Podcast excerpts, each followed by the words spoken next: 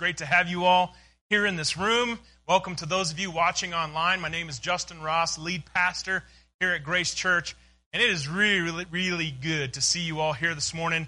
I wanted to let you know it's been about 23 weeks since we closed down the church doors because of COVID, and we started to open back up and had to register. People have to register when they come, and this is the first Sunday where both the 9 o'clock service and the 10:30 service were both full when it came to registering. So I'm super excited about that.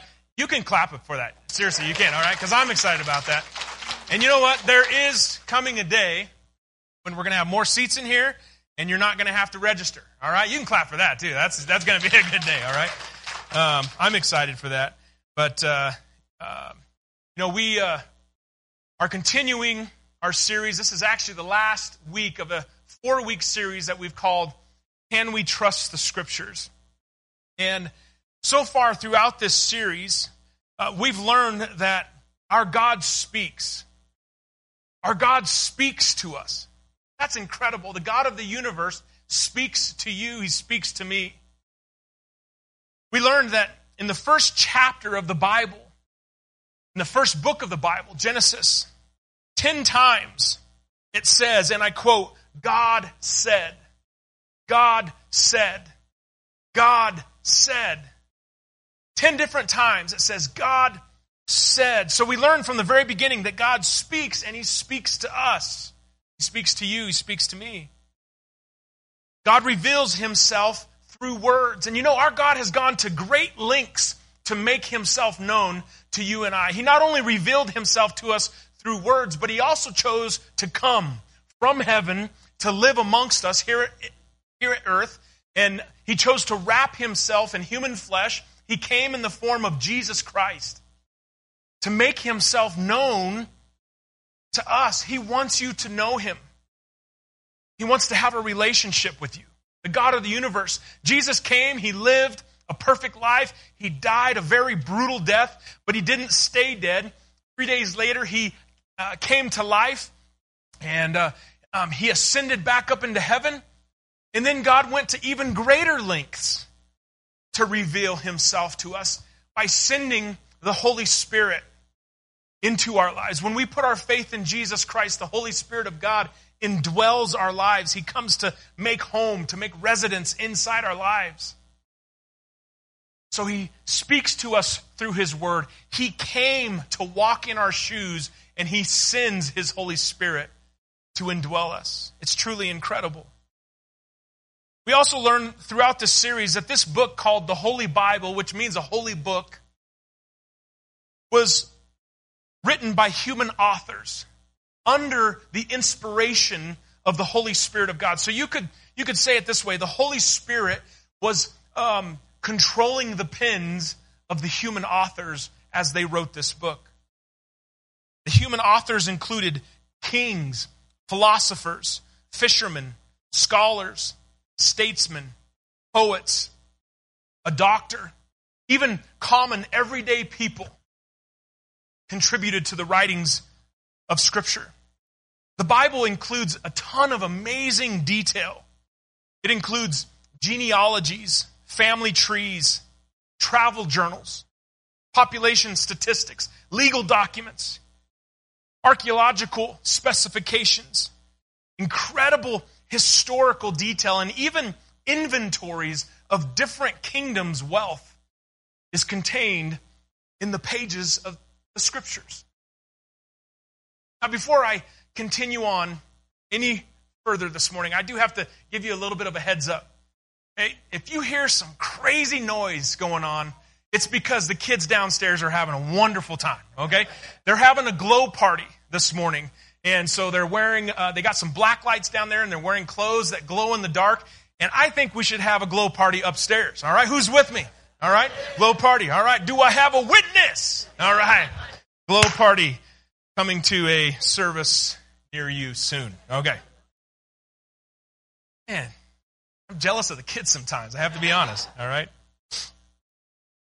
We learned that over 40 different authors contributed to the writings of Scripture over a time period of 1,600 years And they were on 3 different continents. And yet the Bible fits together perfectly. It's truly miraculous. It's truly amazing. And let me remind you, they couldn't conspire with each other. They couldn't talk to each other. They didn't have email and texting and social media. They didn't have phones like we do today, and yet the Bible fits together perfectly. Last week we learned that when you compare the Bible to other ancient documents, the Bible wins hands down when it comes to reliability, when it comes to accuracy. And today we're going to dive into why there's so many different translations. All right, maybe you've gone through the process, maybe you haven't. Maybe you've said, I want to buy a Bible.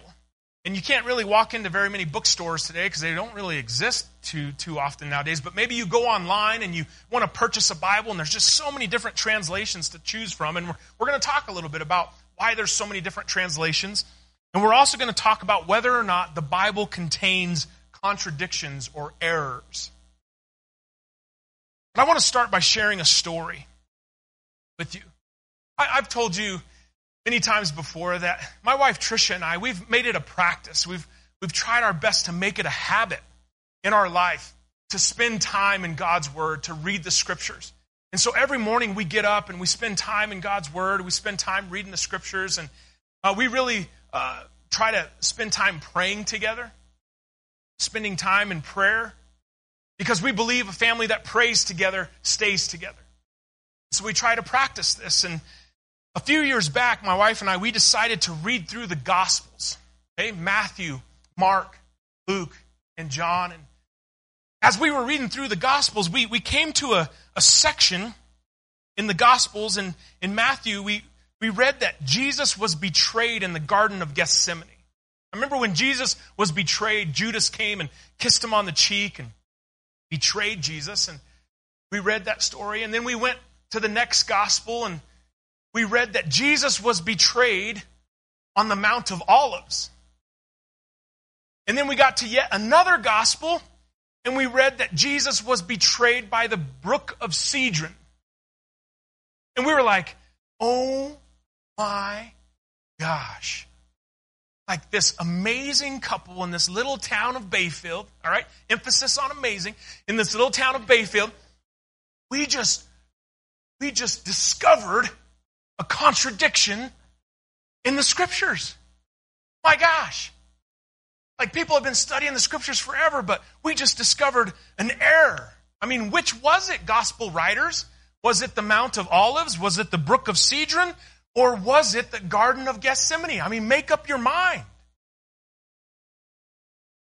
We didn't discover a contradiction, all right? Just to let you know. We decided to dig into this a little bit further and to find out what was going on. And sure enough, as we dug in and studied it out, we came to realize this wasn't a contradiction at all. In fact, the gospel writers were all talking about the same place, the same setting, from 3 different perspectives. We came to learn that the Brook of Cedron, the little creek called Cedron, runs through the Garden of Gethsemane. And the Garden of Gethsemane is on the Mount of Olives. 3 different perspectives about the same place. It would be like, you know, a police officer going to an intersection where there had just been a fender bender. You know, there's a car accident that happened, and this police officer goes and he gets eyewitness accounts, and maybe he gets 5 or 6 different stories, but it doesn't mean that they're all lying. It just means that they saw it from different angles. They saw it from a different perspectives. That's the same way the gospel stories are. They're telling the same story, but from 4 different lenses, 4 different perspectives. So to answer the question, does the Bible contain errors or does the Bible contain contradictions? The short answer is no, it doesn't. We believe that all of the Bible, okay, all that the Bible teaches is truth from God. Every word, all of the words are God-breathed, God-inspired. Whether it's about earth, whether it's about heaven or humans, whether the scriptures are talking about God himself, moral commands, promises that were made, anything else, it's all true. It's all true. You see, the reality is God does not lie. This is such an amazing truth for us to hold on to. This is why at Grace Church, we're always going to point you to Jesus Christ. We're not going to point you to a man. We're not going to point you to an individual or to a person. We're always going to point you to Jesus because God does not lie. In Hebrews chapter 6, in verse 18, it says, "So God has given both his promise and his oath. These two things are unchangeable because it is impossible for God to lie." Impossible. "Therefore, we who have fled to him for refuge can have a great confidence as we hold to the hope that lies before us." Titus chapter 1 and verse 2, it says, "This is the truth that gives us confidence that we have eternal life." We can have great confidence in God because he doesn't lie to us. It says, "This truth gives them confidence that they have eternal life, which God, who does not lie, promised them before the world began." Now imagine this, God making a promise, God, the creator of the universe, making an oath, making a promise to you and I. We can have great confidence in eternal life because God has promised that to us. I know that this life is not the end because God has promised that to me. Because of my faith in Jesus Christ, when I die, I will live again. And that is a promise that I will trust every day of the week. The reality is,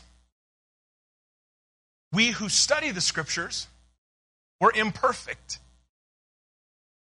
We who study the scriptures, we make mistakes on our interpretation.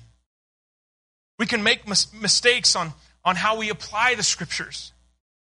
So if there appears to be a contradiction in the scripture, we should dig a little bit deeper, because the error or the mistake was probably on our part. Just like Tricia and I learned about the betrayal of Jesus, there was no contradiction at all. It was talking about the same place. I want to take a pause just for a minute. I want to remind us about why we're talking about this. Why are we talking about the scriptures? Why are we talking about different translations? Why are we talking about whether or not there's errors in the scripture? The reason why we're talking about this is because our church has had some baggage when it comes to this very topic. In the past, we had some people that got hyper-focused on a certain translation of scripture. And instead of focusing on Jesus, instead of helping people to focus on Jesus, they were instructing people to focus on a translation of scripture. And it caused division in our church. And so I'm taking a moment to remind us that we can't get distracted on what I would refer to as the non-essentials. We have to stay focused on the essential, and that is Jesus Christ. The non-essentials can be so distracting and get us to focus to the left or to the right, but we need to stay focused on the essential. I say it this way: with the non-essentials, we need to have liberty. We're going to have differing opinions and different views, and that's okay. But we need to have unity on the essential. And I can summarize the essential with one word, and that's Jesus. We need to stay focused on Jesus. So our church has had some baggage. Our church has had some experiences in the past where people got focused on the wrong things. And we've had people get focused on Calvinism. And they got hyper-focused on that. And that's all they could think about. That's all they could talk about. We got people that got hyper-focused on the end times and the tribulation. We got people that were focused on, and are we going to be taken out of the earth, pre-tribulation? Are we going to be taken out mid-tribulation? Are we going to be taken out post-tribulation? And they got so hyper-focused on this, and they were arguing amongst themselves, and they were losing sight of what's most important, and that's Jesus Christ.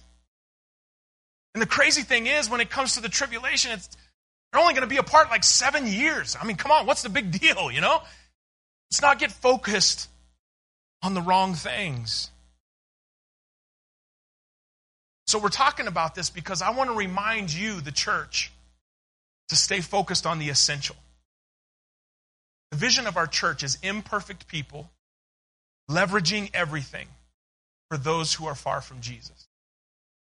Imperfect people leveraging everything for those who are far from Jesus. Let's not get distracted. Let's keep the main thing the main thing. Let me give you a few examples of the Bible's amazing accuracy. All right? My goal is to just get you excited about the Word of God. Let me give you a few examples of the amazing accuracy of the Scriptures. The transliteration, which means like the when it gives reference to kings of the past, names of foreign kings in the Old Testament, it gives some history in the Old Testament. When you compare the history of the Scriptures to non-biblical records, okay, books that were outside the Bible that are writing about the same history, the Bible is accurate in every detail in 36 instances of comparison. It's a total of 183 syllables. So every time it talks about a foreign king or a foreign kingdom in the history, it is always accurate. It was never wrong. This kingdom always existed. This king existed. It was always accurate. It's truly remarkable. How about this example? The Bible tells a story about a city of Jericho. Maybe you've heard the story of Jericho, but this city, back in the biblical history, cities had big walls around them because that's how they would defend themselves from the enemy. And the Bible tells us that God led the children of Israel to march around the walls of Jericho, and God caused the walls of Jericho to come crashing down. Some of you that grew up in children's church, you might have a song or two that you can sing about the walls of Jericho. But long story short, God caused the walls of Jericho to come crashing down, and they came down in a truly miraculous fashion. So now we're many years removed from that historical event. Some archaeologists went in and said, let's try to discover this city of Jericho. And to their best discovery, they discovered Jericho and where it existed, and they said that Jericho was uninhabited, which means it was destroyed or nobody lived there from about 1600 BC to about 1200 BC. Now the problem is the Bible says that the walls came tumbling down about 1440 BC. So that means the Bible was saying it was right in the middle of when archaeologists said no one lived there. So this would be a problem. This would be a biblical error.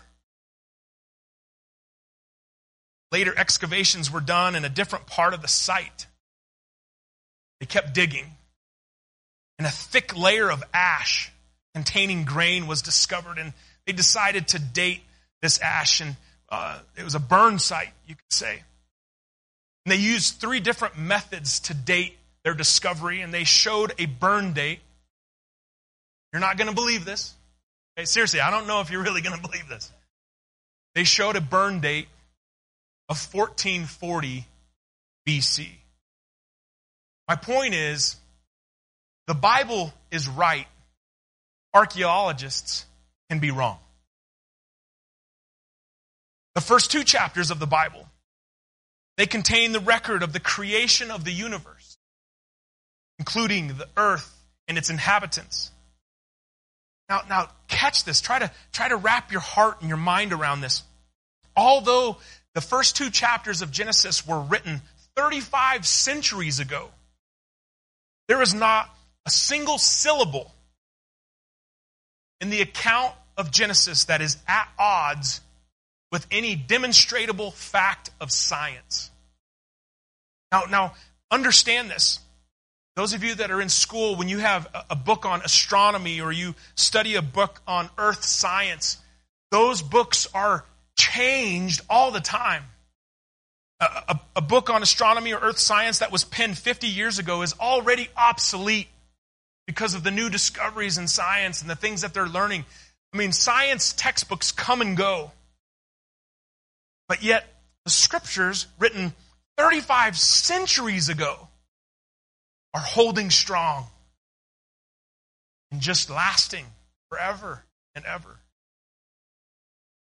Genesis, this simple yet magnificent couple chapters, is, when it comes to the facts, it's flawless. It's perfect. Here's another amazing fact. All right, you guys with me? Shake your heads if you're with me. All right, all right. I'm trying not to bore you here. I'm trying to get you excited about the Word of God. But another amazing fact is in the book of Acts, the historian Luke, he mentions 32 different countries. He talks about 54 different cities. And he talks about 9 different Mediterranean islands. He gives a lot of detail about geography. And there's not a single mistake in any of his references. Whenever the Bible says it, and they traveled down to Jerusalem, even directional information such as that is accurate. It's truly amazing.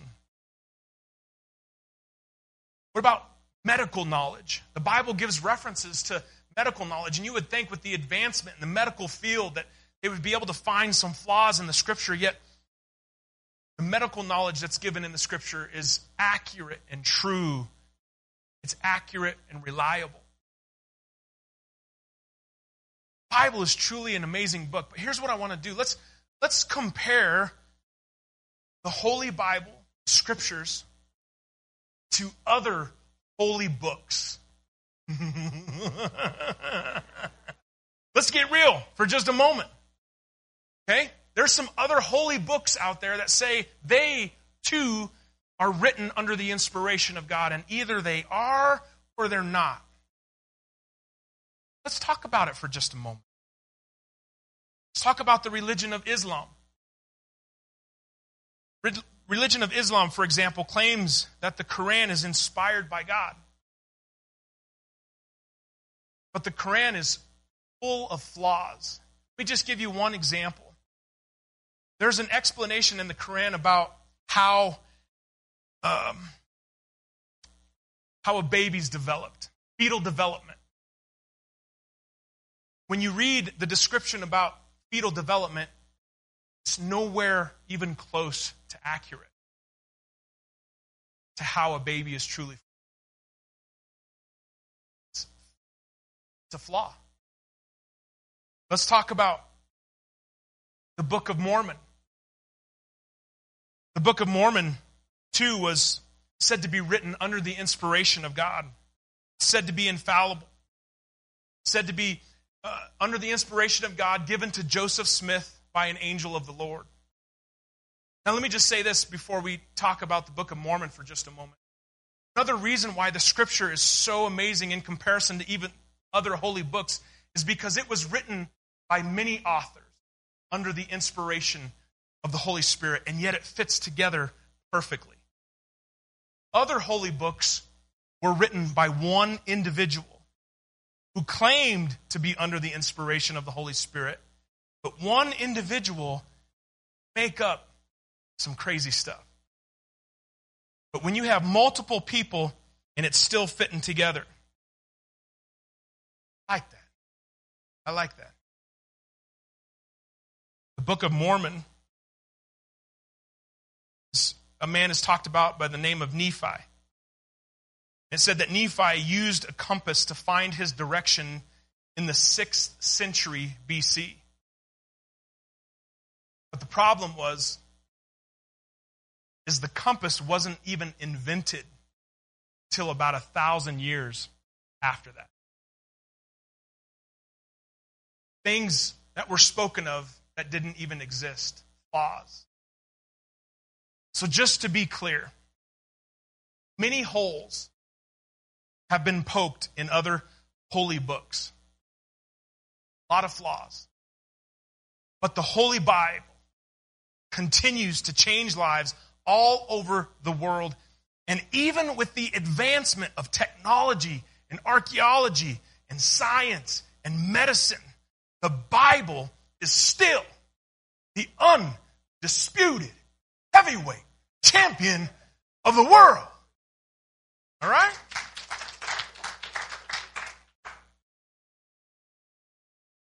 Justin, why are there so many translations? Let's talk about that for just a moment. Some people might say, where do I even begin when I want to decide on picking a translation? I want you to hear a little bit from my dad. My dad, his name's Bob Ross, not the painter, all right, but the real Bob Ross, all right? He actually pastored here at Grace Church for 33 years. He's been in ministry over 50 years.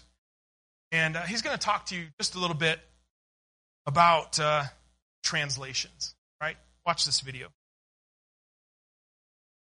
Hello, my name is Bob Ross. I pastored Grace Church for 33 years, been in the ministry for 50. And I want to just share with you briefly my journey in dealing with different translations of the Bible. I was brought up and taught and preached from the King James Bible. I was taught, and I taught myself, that it is the only inspired Word of God. So I want to just share with you a few thoughts about different translations. I know that it's a touchy area for a lot of people. And I'm sure I'll be damned if I do, damned if I don't. You know, you're going to find some people like it, others are going to hate it. I was a very strong proponent of the King James Bible being the only Bible that Christians should use. When I began to see a pride, sort of a religious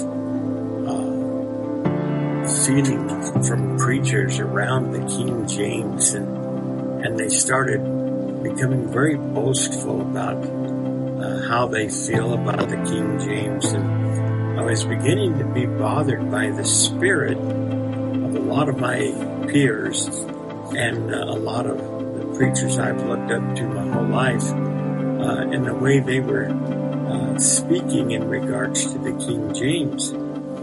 And I heard one preacher, a man who I love dearly, make this statement. He said, if you made a profession of faith in a service where somebody used a translation different than the King James, you are not saved. And he based that upon this verse. Faith cometh by hearing, and hearing by the Word of God. And of course, if the King James Bible is the only Word of God, there would be some truth to what that man said, possibly. But I was just blown away with that statement. Don't agree with it at all.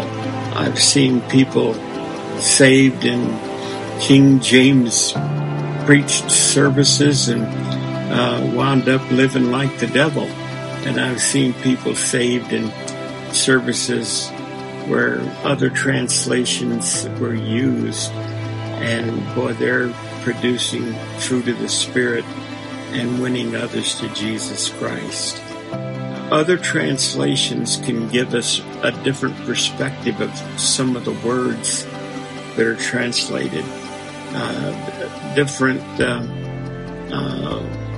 views of spiritual teachings can be clarified through other translations. As I was looking at different things in the King James Bible, I found that I have a liberty to use other translations to help clarify verses that I'll be preaching or teaching on. There's a lot of translations out there. Some are translations, some are paraphrases. Take the Amplified Bible. I really like the Amplified Bible, but it's not a translation, it's a paraphrase. So you need to be real careful with it, but boy, it it really does give some great explanation of some of the verses that the paraphrase deals with. So I would just encourage you not to become a worshiper of the Word of God. Jesus is the living Word. He's the one we need to worship. He's the one we need to magnify. And it's not our place to lift up a translation as if it were Jesus himself. God doesn't want us to worship the written word that we call a Bible.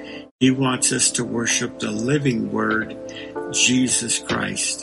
So I encourage you to have a little bit of liberty with somebody using a translation different than yourself. And if you're like me, you like the King James, stick with it. I do. When I preach, I'll preach out of the King James, but I will give references to other scriptures and quote scriptures out of other translations. So I hope maybe this will help maybe see through the muddy waters just a little bit. God bless your heart.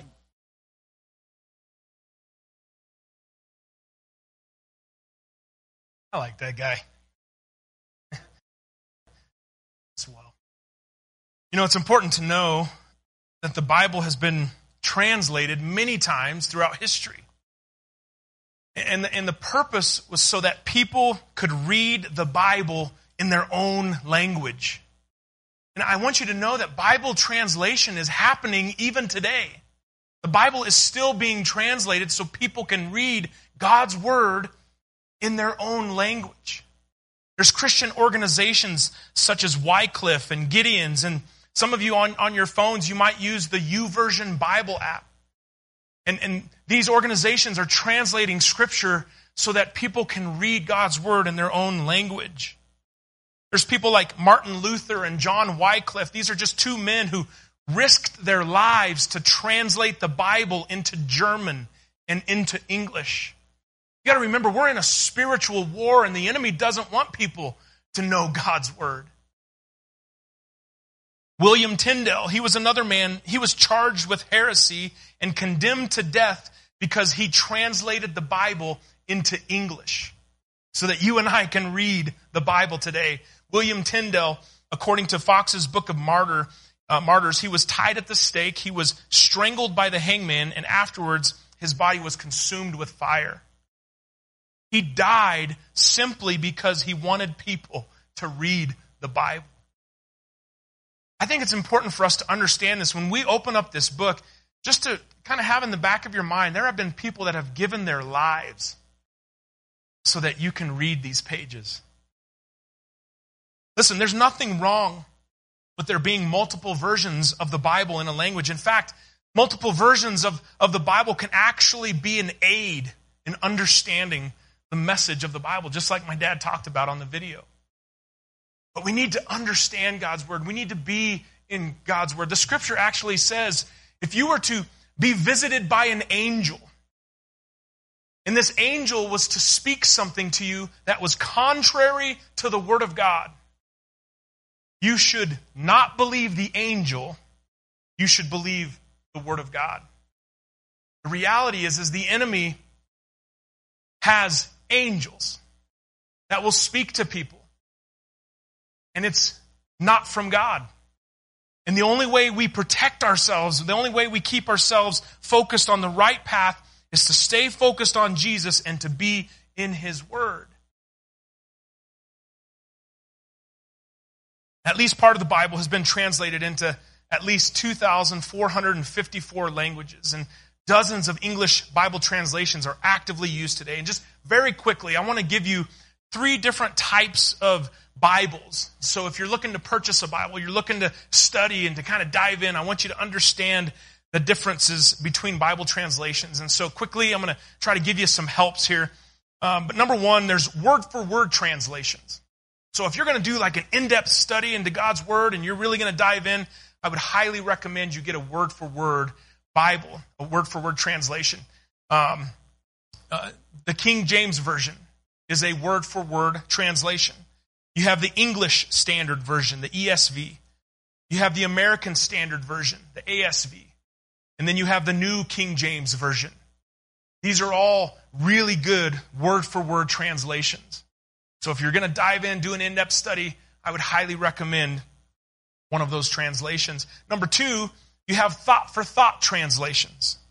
Now these translations, they're trying to seek the best modern cultural equivalent that will have the same effect as the original message. So it's trying to help people just understand the thought behind the story of what's going on. And some of the best thought-for-thought translations are the New Living Translation. You'll notice I use the New Living Translation on Sunday mornings, and I've done this on purpose. Because once again, my target, my goal is to speak to people who are not really churchy. To speak to people who don't have a lot of church background, and I want them to get excited about the things of God. I want them to understand the thought behind what's going on in the Scriptures, and I want them to get into God's Word for themselves. That's why I use it. Another one is the New International Version. The NIV is a thought-for-thought translation. Then you have the CEV, which is Contemporary English Version. And then number three, you have paraphrased translations. Now, the emphasis on these translations is readability, is to help people. They're easier to read. They're easier to understand. And once again, it's to help people just connect with the Scriptures. And some good paraphrased translations are the Message, the Living Bible, and like my dad talked about in the video, the Amplified Bible. I want you to understand that every translation has strengths, it has weaknesses. I think a good student of the Bible should actually lean on multiple translations. I think it's a wise thing to do. But the point is, I don't want people to be intimidated by this book. I think a lot of people are like, man, where do I even begin? Where do I start? And so I want to remind you of the 30-day challenge that I've been given throughout this series, is to read a chapter a day in the Scriptures for 30 days. I encourage people to be in the book of Proverbs. It's the book of wisdom. And if there was ever a day where we needed wisdom, I would say today is a good day for a little wisdom, okay? But start in Proverbs and just read a chapter a day. Read a chapter a day and let God's Word cleanse your mind. Let God's Word cleanse your soul. Open it up. Dive in. Hear from God. And in closing, I want to remind us, I've said this in every message that I've preached throughout this series because I believe in it that much. But this book, called the Holy Bible, is a weapon. Scripture refers to itself as a sword. You can use a weapon to hurt people. You can use a weapon to cut people up. You can use a weapon to destroy, to cause harm, and to inflict pain. Or you can use a weapon to defend. You can use a weapon to liberate. You can use a weapon to bring hope and to fight against the darkness of this world. And so I ask you, how are you using this weapon? How are you using this weapon? I'm going to close in prayer. Father, I pray in the name of Jesus that we would use the Scriptures for your glory and for your good, and we would use the Scriptures in a way that loves you well, that honors you, and loves people well, takes care of people, defends people, helps to liberate people. Father, I want to pray for those this morning who are here that their hearts are broken. God, I pray that you would bring peace, you would bring comfort, and Lord, that they would look to you and your word for their hope and for their deliverance. God, thank you for this time. I just pray that you would take the words that were spoken, and Holy Spirit, you would do what you do, and you would bless, set people free. In Jesus' name, amen.